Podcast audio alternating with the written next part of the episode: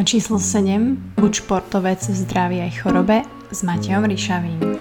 Milujú zmeny. Milujem zmeny, to sa mi veľmi páči. Tak aj ja milujem zmeny, to znamená, že od dnes sa nevážim. You keep dreaming and dark scheming, yeah you do.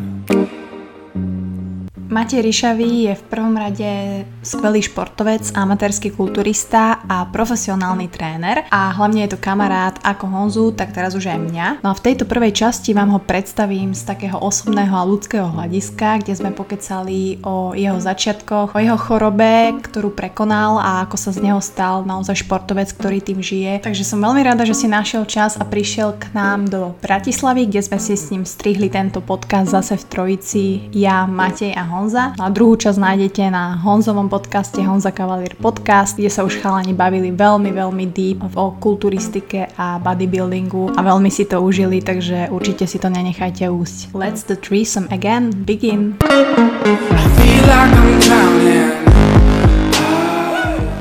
Vítajte v ďalšom dieli. Opäť sa nachádzam v štúdiu a opäť sú tu so mnou dvaja krásni muži. Až je to podozrivé, že opäť som v trojke v tejto miestnosti. A dvaja muži, ktorých som spoznala cez Instagram. A prvý bude opäť co-host a bude mi pomáhať, pán Kavalír. Takže ho vítam medzi nami. Hej, Buca, hej. A druhým našim hostom je zatiaľ pre vás možno menej známy, ale verím, že sa Matej predstaví sám. Matej Ríšavý. Čau Maťo. Ahoj. Budeme sa baviť v tejto mojej prvej časti hlavne o Mateľom živote, čo rieši, čo prekonal, aké sú jeho plány do budúcna a tak ďalej. Takže musím povedať, že minimálne v tomto byte som ja tá, ktorá má dosť veľké macaté stehná, že vždy som sa tým tak píšila. Akože aj kavalier, aj môj brat sa chytajú, ale prišiel Maťo a hneď som si tak obzrela, že fuha, že tie stehna môžu byť na drepiky. Tak drepiky a my to máme tak nejak v rodine geneticky. Máte to, aj, aj my to máme geneticky, mm. tiež to tak hovorím, že to to, to není tu, kto je genetika. Hej, môže ale, byť. Ale môže byť, ale vítam ťa kvázi, môžeš, prešiel si skúškou stehennou, takže ja som si Matejové videá pozerala, aj fotky, treba povedať, že Matej cvičí, Matej je profesionál, Matej je tréner. To, čo uvidíte, ktoré potom dodatočne dodám, tak budete mať dosť, pretože tie žilky na tých stehnách boli, sú, nie sú teraz v objeme? Sú. Sú. A môžem aj ja niekedy mať tie žily na stehnách, či ne? Ja si myslím, že jako asi jo, ale tak je to o procentu podkožního tuku, který uh, u, u ženských je samozřejmě už od přírody prostě daný úplně jinak než u mužů. V momentě, kdy se ženský tělo dostane po nějaký procento podkožního tuku a je opravdu ta žena hormonálně žena. Treba dodať, toto velmi pěkná věta, děkujeme. Tak se to prostě kousne a už tím nikdo nic neudělá. Ale dá se to, Asi dalo se to, to. Dobre, dobre, já stále na tím budem uvažovať. Matej, ty jsi športovec, ty jsi trenér, ale najjednoduchšie bude, keď sa predstavíš sám, tak povedz nám, že kto je Matej Ríšavý a čo robí Matej Ríšavý. Matej Ríšavý je normální kluk, který si od malička sní svoje sny, jde si za nima, plní si je a momentálně dělá kulturistiku. Já ti opravím nejsem profesionál, kulturista, profesionál trenér ano, profesionál kulturista ne. Jsem amatérský kulturista s reprezentační zkušeností a profesionální trenér. Prečo sa Asi nějak, sa Dalo by se říct, z nějakého pohledu asi mám za sebou nějaký zajímavý životní příběh. Presne tak, preto tak asi by... sedíš tu u nás v štúdiu. Mne sa, neviem čím to je, že mňa ten Instagram spája s ľuďmi, ktorí presne majú takýto príbeh a ja som sa tak minule nad tým zamýšľala, že paradoxne tí ľudia, ktorí majú za sebou niečo ťažké, či už je to choroba, či už je to proste nejaký hej life fuck hmm. up, mm. tak z nich sa stali naozaj športovci a proste dríči, ktorí, ktorí naozaj dokážu kvalitne napredovať a proste povedia si a zakusnú sa a idú za tým. A toto isté je aj vlastne tvoj prípad Ty si si prešiel chorobou, která začala už v teenagerských ano. časoch. Mhm. Vlastně, když mi bylo 12, 11, pardon, dostal jsem úplně nějakou takovou obyčejnou angínu, zvětšily, zvětšily se mi mandle z toho. Když angína odezněla, tak ty mandle se eh, nezmenšily. A naopak, stále se zvětšovaly, ale mě už v krku nebolelo, už jsem byl vlastně v podstatě úplně zdravý, ale stále ty mandle nesplaskávaly a mamce už se to nějak nezdálo, tak mi vzal vzala doktorovi, tomu se to nezdálo dvakrát tolik, ten měl strach, že bych taky mohl jít spát a udusit se, mm-hmm. jak se ty mandle neustále zvětšovaly. Objednal mě vlastně na vydání těch mandlí, udělali histologický rozbor, no a vlastně z toho se to zjistilo, že mám non-Hodgkin lymfom typu B, což je vlastně nádorové onemocnění lymfatických uzlin. Ty už je druhý člověk, který tu takto sedí v tomto štúdiu, který mal toto ochorenie. Já jsem robila předtím rozhovor s Dodom Journeym, Dr. Dave, on mal vlastně takisto, takže to len tak jako off record, že, že wow.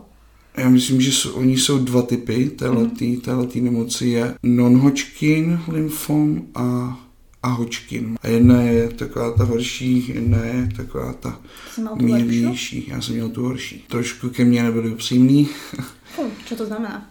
No, řekli mi, že mám jako relativně velkou šanci se uzdravit, tak jsem to tak prostě vzal. Moje úplně první reakce, když mi to, řekla mi to máma, ne doktor, přišli tam za mnou oba, tak ona povídá mi téhle tu jako informaci a já jsem jí říkal, mami, já mám rakovinu, já umřu a mamka mi řekla, ne, ty neumřeš.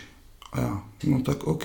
Vlastně jsem byl připravený, že se projde jenom nějakým procesem, léčby, pak za to nemocí zavřu dveře. Ale zase na druhé straně, jak to nebyla pravda, tak zjavně ti to asi pomohlo v tom určitě, to překonat. Určitě. Tak ono ve 12 nebo vlastně 12. narození jsem strávil v nemocnici, to si pamatuju. Člověk už to vnímá, už tak nějak jako, já jsem vždycky byl, nebo aspoň si to myslím, hodně vnímavý, už od malinka. Tyhle ty věci jsem strašně prožíval. Asi líp, asi máma věděla proč. Čiže ty si prešiel tou klasickou liečbou, ty si bol na chemoterapii. Áno, 6 chemoterapií. Lebo mne sa dostávalo veľa dotazov aj z toho predchádzajúceho dielu, boli rôzne názory, samozrejme ľudia buď preferujú chemoterapiu, alebo ju zatracujú. Ty si za to, že áno, ok, keď človek dostane rakovinu, choďte cestou chemoterapie, alebo sa obrate na alternatívnu liečbu. Ako to vidíš teraz? To je hrozně těžko říct. No. Ve spoustě věcech jsem zastánce alternativní léčby a ve spoustě věcech zase nejsem. No. Myslím si, že že by to měla být nějaká vyvážená kombinace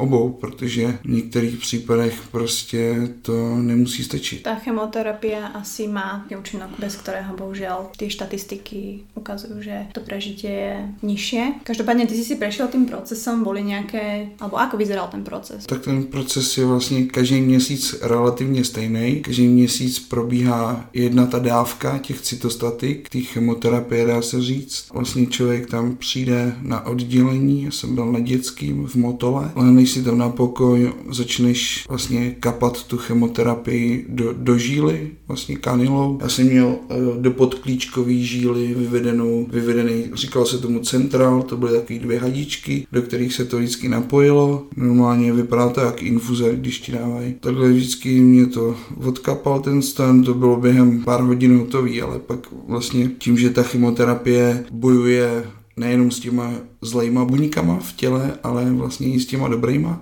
mm-hmm. tak pak právě po tom procesu té chemoterapie nastává jako různý komplikace. Člověk má velmi oslabenou imunitu. Či vtedy ti začíná být zlé, vtedy ano. ty negativní účinky se projaví až potom, hej? Že? Ano, ano, ano. Je to, říká se tomu období krizovky, mm-hmm a člověk vlastně nikdo k tobě ani tak nějak jako moc nesmí, protože velká pravděpodobnost, že kdyby měl jakýkoliv bacil na sobě, mm-hmm. že to na tebe prskne a takže vlastně ke mně mohla jenom máma a, a, a doktoři, že A tam si byl půl roka takto? Střídavě, no, s, s malýma pauzičkama, když jsem, když jsem mohl být doma vlastně v nějakém tom období mezi chemoterapiema a když jsem byl v pohodě zdravotně, tak jsem občas právě býval doma, ale jinak dá, dá se říct v podstatě půl roku v kuse, no. Během těch šest měsíců, jestli jsem mohl být dohromady třeba, já nevím, dohromady třeba měsíc doma, ani ne, možná tři týdny celkem. Pamatuješ si, jak vypadal vlastně tvůj život, teda kromě té chemoterapie, co jsi dělal v tom čase, kdy jsi ležel v nemocnici nebo byl doma? Sledoval jsi televizi, četl jsi z knížky nebo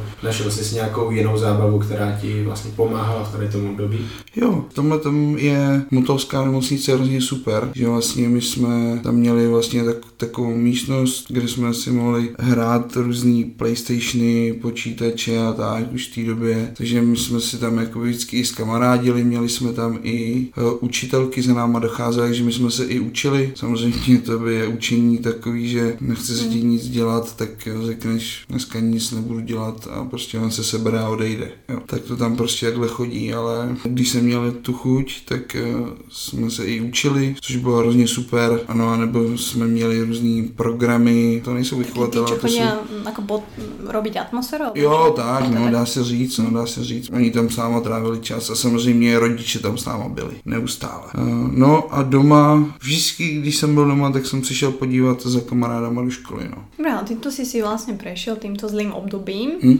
a mňa zaujíma to obdobie po, lebo to vrátenie sa do toho normálneho života, že či tam boli nejaké, jasné, že tam boli nejaké obmedzenia, opatrenia, čo si musel robiť. Čo bolo takéto prvé, čo si pamätáš, že OK, teraz musím sa zdravo stravovať a musím si dávať pozor na toto, nemôžem toto. Tyjo, takhle jsem to vůbec nebral. OK, a jak si to bral? Já jsem byl rád, že prostě jsem z té nemocnice venku a to bylo asi jediný, co jsem v tu chvíli řešil. To postupně, až pak přicházely další, další jak uvědomování si různých věcí a tak no. Já jsem se chtěl prostě jenom začlenit zpátky mezi kamarády, chtěl jsem zase začít chodit do školy, chtěl jsem, já jsem předtím dělal vzpírání před tou nemocí, k tomu jsem se bohužel nevrátil, ale začal jsem rád eh, fotbal s klukama. Užíval jsem si to, že jsem se mohl jakoby začlenit vůbec zpátky do toho, do toho, do toho běžného života. No. Samozřejmě to bylo pro mě komplikovaný, protože jsem během té léčby, nebo okamžitě po té léčbě začal přibírat, ale fakt jako extrémním způsobem jsem během půl roku přibral asi 30 kilo a to se já jsem nikdy nebyl žádný jako velký jedlík. Jo. Ani teď, když dělám kulturistiku, tak nejsem moc žádný velký jedlík a, a mě to vždycky šlo jako krásně přibrat. Ale bohužel jsem to přibral až na nějakých 100, 105 kilo úplně jako byl jsem hodně tlustý. To 5 kilo? 12. OK. No, 12, jo. Mně přestala totiž pracovat štítná žláza. To je jeden z těch vedlejších účinků té chemoterapie. Mhm. Oni než na to přišli, já než jsem dostal ty správné léky, OK. Mhm. tak jsem pěkně nakynul. Takže to je taky docela jako problém v tom věku, protože děti se ti posmívají, jo, člověk to hodně, nebo já jsem to ani zase tak úplně jako ne- neřešil, jako lidi kolem mě. Ty si si uvedomoval, že to priberanie nie je zavinané tebou, ale že možno je nejaký zdravotný problém aj po tej liečbe? Doktoři říkali, že je zdravý, když bych něco přibral. To je známka toho, že to tělo, no ale ono už pak když jsme tam přijeli po třetí, po čtvrtý, tak už to nebylo, že jako, že hezky přibírám, že eh, mohutním a tak, ale že už jsem tlustý a už to začali řešit. Potom si to, ty si to nikdy neriešil, hej, ako chorobu, to je možno akože dobré, ty si sa sústredil na seba, čo je podľa mňa super, čiže si začal hrávať futbal Mhm. A venovať sa takto športu. Jo, já jsem byl vždycky jako sportovně založený a na to, kolik jsem měl kilo, tak jsem byl i vždycky jako pohybově hodně, hodně, hodně nadaný. Jako s tou mojí postavou, to, co jsem já zvládal, málo kdo by to zvládal. Nebo Dobre, aspoň si to myslím máš já. 105 kg, nie? Tak začať behať je veľmi náročné, No. aj na klby a tak. No, No no. jasně, ale No. pokud při 105 kilech a když mu je 12 hraje fotbal se stejně starýma, tak je úplně ten největší. Pokud si bol? No, to, je- to je úplně jedno, Ne, ne, ne. ale pokud se dokázal hejbat v tady tom věku, tak byl prostě hrozně Mhm. dobrý, protože nikdo do něj nechtěl jít, měl největší ránu ze všech, takže to je vlastně obrovská výhoda, takže Okay, okay. jakože hrát proti někomu takovýmu, kdo je stejně starý, ale váží dva půl krát víc jak ty, to je, to je masakr. Jo, jo, to asi bylo. Dobre, ale vedel si sa normálne hýbať, že ako v pohode, hej, si odbehol Ano, všetko, okay. ano, právě. Či to jsem, bola mŕtvá váha na tebe, jsem- prostě nějaká, No, hej? na to, jak jsem vypadal, já jsem byl neskutečně jako pohybově opravdu nadaný. Já jsem zvládal vyšplhat na tyči, na těláku a tak. Čiže ty si sa nevyhýbal tomu telocviku, paradoxne, že? vůbec, vůbec. Naopak, já jsem to vždycky miloval. A to tě ostalo? A Tak. kedy bol taký prvý kontakt s činkou, to ma zaujíma. Možná hnedka někdy v těch 14, 15, když jsem viděl kamaráda, který začal cvičit, jak se hezky jako změnil, jak zmutnil, byl vždycky strašně hubený a začal malinko lehulince přibírat svaly, nebo dneska bych řekl malinko lehulince a v té době to pro mě bylo úplně wow. Mm-hmm. A říkám, on se jmenoval Marek, Marek Krupka, tímto zdravím, jestli si to někdy poslechne. on byl takový Arnold pro mě. A A ty si bol Louis? No, já jsem byl spíš, vyzeráš já jsem byl spíš jinak. Franko, já jsem byl Ok. Franko, malej, podsaditej. A tak jsme si tak jako, jako řekli, že prostě budeme spolu cvičit, on si mě jako ujal a dal mi, dal mi ty základy, no. Postupně to přišlo až tak, že pak chodil on za mnou a ptal se mě, ale tak to už je další příběh. Tak každopádne cvičíš doteraz a, to ako a všetko to poriešite s Honzom v tej druhej časti. Mňa zaujíma ale okrem cvičenia, taký tvoj lifestyle, ktorý si teraz žiješ. Že vyslovene tvoj basic day, či sú nejaké zásady zdravé, ktoré dodržiavaš, hej, že či ráno sa ideš hneď vykakať, akože to nie, ale či nejaký apple cider vinegar, proste Čo, čo je tvoj lifestyle, ako si ty žiješ? A... Já znamená, že jsem narazil na Apple Cider Vinegar, to je nedávno jsem na to přišel, já jsem začal totiž sledovat pár hodně zajímavých lidí na YouTube, díky tomu jsem se i jako naučil parádně, angli- nechci říct, že parádně, ale velmi dobře anglicky. A, jeden z, jeden z těch lidí je doktor Eric Berg, teď už ho teda úplně tolik jako, že zase nesledu, protože už na to nemám tolik času, ale právě tam jsem poprvé uh, slyšel o Apple Cider Vinegar. Takže za tebou, za tebou je taky Apple Cider, víš o tom? Á, ten. Je to to, pivo. to, je, pre teba, keď chceš kľudne si môžeš dať vitamín B, podľa mňa to hneď vťahneš do v Tak, přesně, děkuji. Tak to, tak jsem se o to víc začal zajímat, o tyhle ty ranní rituály a plně nejvíc tenkrát po Evos 2016, kdy jsem moc závodil, tak uh, jsem měl, že to tak můžu říct úplně jako, že doku, dokurvený játra, Mhm. že se mi potřeboval okamžitě zregenerovat a tenkrát právě jsem začal užívat ten jablečný ocet a, a citronovou šťávu a, a brusinkovou šťávu a nějaký ty greensy, ječmen, chlorelu a tyhle ty věci a, a Dobrá, vlastně od té doby mi to zůstalo. Ideš si to fakt? Hm? Úplne, Od, že čestné, pionierské? jo, od té doby mi to zůstalo. Čiže to je tvoj ranný rituál. Jo. Počas dňa sa, máš nejaké zásady, že Eh, Když jsem v objemu, tak si eh, ten apple cider vinegar, citronovou šťávu a brusinkovou šťávu dávám před každým jídlem, aby mi to líp trávilo, ono to pomáhá velmi dobře na trávení. A je to fakt opravdu, opravdu znát. A, kombinácia tých troch? ano. OK. A mám to i, mám to i odzkoušený i u svých závodníků, který mají taky, něk, někteří mají slabší trávicí trakt a někomu tolik jídla prostě nejde tak dobře. A tohle to velmi dobře pomáhá. A ještě když se to nakombinuje například s aloe vera, to je taky takový stop, taková 100% šťáva, která se dá koupit v lékárně, nebo s trávicíma enzymama, tak to velmi dobře funguje. To je pred každým jedlom sa snažíš v objeme Ano, Tak, ano, počas ano, dňa? ano, ano, a nejaký večerný rituál. Jo. Dobre, akože v rámci, to je jedno, hej, dobre, sex, nejaký, akože, čo sa týka nutrition.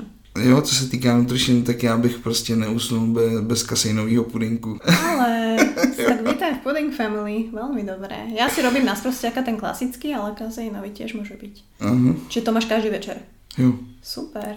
A občas si ho dám do mrazáku dvě hodiny předtím a mám zmrzlinku. Pane, pane Kanšmeke. Dobre. Máš nějaký rituály pro to, aby si líp spal, aby byl ten spánek kvalitnější, aby si líp eh, zaspal, aby si třeba spal díl? Protože to teďka řešíme hodně s Bucou, ten má strašně špatný spánek, musí si dávat eh, mobila na airplane mode, tak máš ty něco takového, aby se líp vyspal, nebo ani nepotřebuješ? Tak já mám uh, aktivovaný ten, na iPhoneu mám aktivovaný ten, uh, ten červený režim, nebo jo, mm-hmm. prostě zjistil jsem, že mi to dělá hrozný, hrozný průser. Obrovský průser je, že do jedné hodiny ráno makám na tom, na notebooku. Mm-hmm. Takže to je Či máš to taky- na notebooku? Dá sa to dať inak aj na notebook, Ne. ten červený. Nemám to na notebooku právě, že. Dá sa to. No, eh, velmi mi pomáhá to, abych spal dobře, tak mi velmi pomáhá kombinace melatoninu a good nightu. Good night je vlastně přípravek na lepší podporu spánku od Bodyflexu. To, tyhle ty dvě věci jsem zjistil, že mi to dobře funguje. Opravdu, Dávaš ich opravdu. každý, každý večer? Hmm. Áno, nemal by Jo. si. Myslím si, že asi by to bylo lepší mm. někdy se vyspat i bez toho, ale vzhledem k tomu, že ještě nedávno jsem se přestěhoval do Prahy a teď je to všechno pro mě taky jakoby malinko mm. stresovější období, než si na všechno zvyknu, než si všechno sedne a tak. Ta Praha je na mě ještě dost rychlá. Tak staré, teraz si v Bratislave, tak trošku spomalíš a Tak. trošku chill, je sobota, nie, tak uh, dnes si daj kávu a uvoľni sa. No ale každopádne, ja mám takú záľubnú otázku. Uh, ty cvičíš, uh, žiješ ty, miluješ to, je to tvoja práca. Ak by bola jedna ďalšia vec, ktorú by si mohol robiť, okrem kulturistiky, čo by to bolo? To jsem nečekal. Alebo čo je hneď druhá najobľúbenejšia vec, ktorú, ktorú proste máš rád a čo, ťa, čo by ťa naplňalo? Já jsem nad tím přemýšlel, co já mám... Ono to je furt spojený s tou kulturistikou, no. A to jsou i mý plány do budoucna. Jednou bych jsem chtěl mít uh, svoje fitko vlastní, no. Ale kdyby se to vůbec nemělo týkat, uh, Akože ťa nenútim, môžeš povedať všetko. uh, tak já prostě miluju psy, tak možná něco s psama. Mm, tak alebo fitku môžeš mať kľudne presne taký corner pre psíkov, keď si ich tam môžu odložiť a budeš mať proste dog-friendly gym. Můj gym bude určitě dog friendly, takže pokud budou friendly OK, rozumiem. dogs, Ty vlastně tak. kulturistiku sleduješ hodně, takže určitě znáš Majka Uherna, ano. jak si bere vlastně svoje hasky, ano, ano. něco podobného. Jo, úplně. A ty máš psa? Já sám nemám, protože já bych to nes, nestíhal, mm. nezvládal vzhledem tomu, že jsem sám. Vlastně někdy před devíti lety jsem do, dovedl domů, když jsem ještě bydlel s mamkou francouzského buldočka. jsem se na něj tenkrát našetřil z brigády a my jsme měli vlastně od, od malička, co jsem, co, co si pamatuju, co mě bylo šest, co jsem začal chodit do školy, tak jsme měli Stafforda, 14 let jí bylo, no. Pak jsme ji museli nechat jako utratit. To bylo, a to bylo takový jako špatný období, prostě, protože jsme byli celý život zvyklí na, psi, na psa, že jo. Mm-hmm. No a teď tam ten pes nebyl, tak já jsem říkal, ty prostě to něco úplně, aby jsme neporovnávali. Úplně něco jiného, mm. tak jsem chtěl, ona byla Fenka, tak jsem chtěl kluka, ona byla velká, že jo, prostě to dominantní majestát, tak jsem chtěl nějakého blázna malého, mazlivého a, a to je, on je úplně kouzelný. Takže máme Frankyho od té doby a zůstal mamce, no. Můžeš zmínit nějakého kulturistu, nějakého tvého kamaráda ze světa kulturistiky, co má fakt nějaký parádní psy nebo jednoho pejska, který má strašně silnou osobnost? Napadá tě někdo takový u nás? Kopní mě, trkní mě. Vůbec ne, mě, mě, napadly pejskové flexe Luise. Ten má, ten má taky ty buldožky, já myslím, že ty větší. Já myslím, že Andrej Mozolány má nádherný psy. Ten má, ten má velký psy. No. no, ten má velký psy. Záleží velkost psa s velkostí a potenciálu toho majitele? To si úplně nemyslím. Dobře. Kulturisti mají většinou malý psy, vždycky na procházce 135 kg kulturista, ale do něj 15 Jo, on je, on je super, no. A zrovna s bývalou přítelkyní uh, tam měla čivavu, takže to taky byla prdel, když já jsem přišel v Pardubicích do Fine Fitness uh, a tam, tam jsou právě taky psi vítaný a nepřišel s tou čivavou. Tak zase nesudíme knihu podle obalu, takže... Ano, přesně tak. tak. Mne sa, ešte, mne sa ešte páčil jeden tvoj výrok, lebo ja som ťa stalkovala úplne najviac, ktorý si raz šeroval a mne sa páčil tiež. Na, hmm. Napísal si, že sila mysl, odvaha a česť jsou navždy věčný pojem. Ze světa se však vytrácí a z toho nemám dobrý dojem. Naozaj to v reále takto vnímáš? Myslím, myslím si to, bohužel mm-hmm. to tak prostě je. No. Většina těch eh, věcí, které tam, který tam napíšu, na sociální sítě, tak já moc nedávám jako nějak příspěvky jako ze života nebo to, ale vždycky dám třeba nějakou prostě třeba aktuální fotku nebo ně, nějak, nějakou fotku a k tomu se snažím vždycky napsat něco takového, co je trošku hlubšího. Myslím si, že hlavně o tom je ten můj Instagram. A proč si myslíš, že ty ľudia stále viac seru na ty základné hodnoty a žijú si len taký velmi plitký život, který, který vidíme dennodenně? Možná je to prostě celkově celou tou dobou prostě a, a, a lidi se, lidi se furt za ničím honí a nikdo se prostě nezastaví. Všichni se honí za penězma, za penězma, za slávou, za, za kariérou a je to správně, já taky, ale, ale myslím si, že... Musíš vědět takovou měrku. Podle mě nie veľa lidí má totiž. Ano, přesně tak, no. A já jsem byl vždycky od malinka takový, jako, takový jako snílek, který vždycky snil o tom, že bude rytíst, jo, a bude si vybojovat uh, proti drakovi tu svoji princeznu a a teď to nemyslím, ani to nemusí být jako princezna, ale můžete si pod tím představit úplně cokoliv chcete. To metafora. Dneska tohle to chybí. Dneska tohle to prostě už není. Dobré, a čo by si poradil lidem, aby se nebali prostě být tím drakobícom a najít si tu princeznu? Prostě čo by si im poradil, že ako začať, nielen so sebou niečo robiť, ale naozaj žiť ten život naplno a prostě žít. Nebát se, nebát se toho, že, že něco zkazejí. Já nevím, no, prostě spousta lidí, spousta lidí se bojí něco udělat, něco rizikovějšího, proto aby, aby nestratili to, co mají. Prostě bojí se udělat krok do nejistoty na úkor jistoty. A tohle ten strach já jsem nikdy neměl. Možná, možná i proto jsem tolikrát dostal od života na hubu a, a tolik lidí mě zklamalo a tak dál, protože to není jenom o majetnických věcech a není to jenom o tom, že se, že se honíš za majetkovou podstatu, ale, ale já jsem chtěl mít prostě dobrý lidi v životě. Vždycky jsem v nich viděl to lepší a to horší jsem nikdy vidět nechtěl, ale bohužel to je právě to, je právě to co se člověk učí časem a to je možná právě proč jsem tahle ty slova napsal. Vystúpiť zo svojej komfortnej zóny a... Rozhodně. To je to. A to je to, čo sa veľa ľudí asi bojí a ľudia sa in general boja zmien a paradoxne tie zmeny nás dosť posúvajú vpred. Přesně tak. A... Miluju změny. Milujem zmeny, to sa mi veľmi páči. Tak aj ja milujem zmeny, to znamená, že od dnes sa nevážim, od dnes sa budem merať, od dnes sa budem fotiť. Každopádne Matej, ďakujem ti veľmi pekne, že v tejto prvej časti si sa mi takto venoval. Honzikovi, tuto, že ma tu doplňoval a nechám už vás mužov si tuto v druhej časti rozobrať ťažké kulturistické témy, takže ďakujem veľmi pekne. To nám bude. Taky děkuju.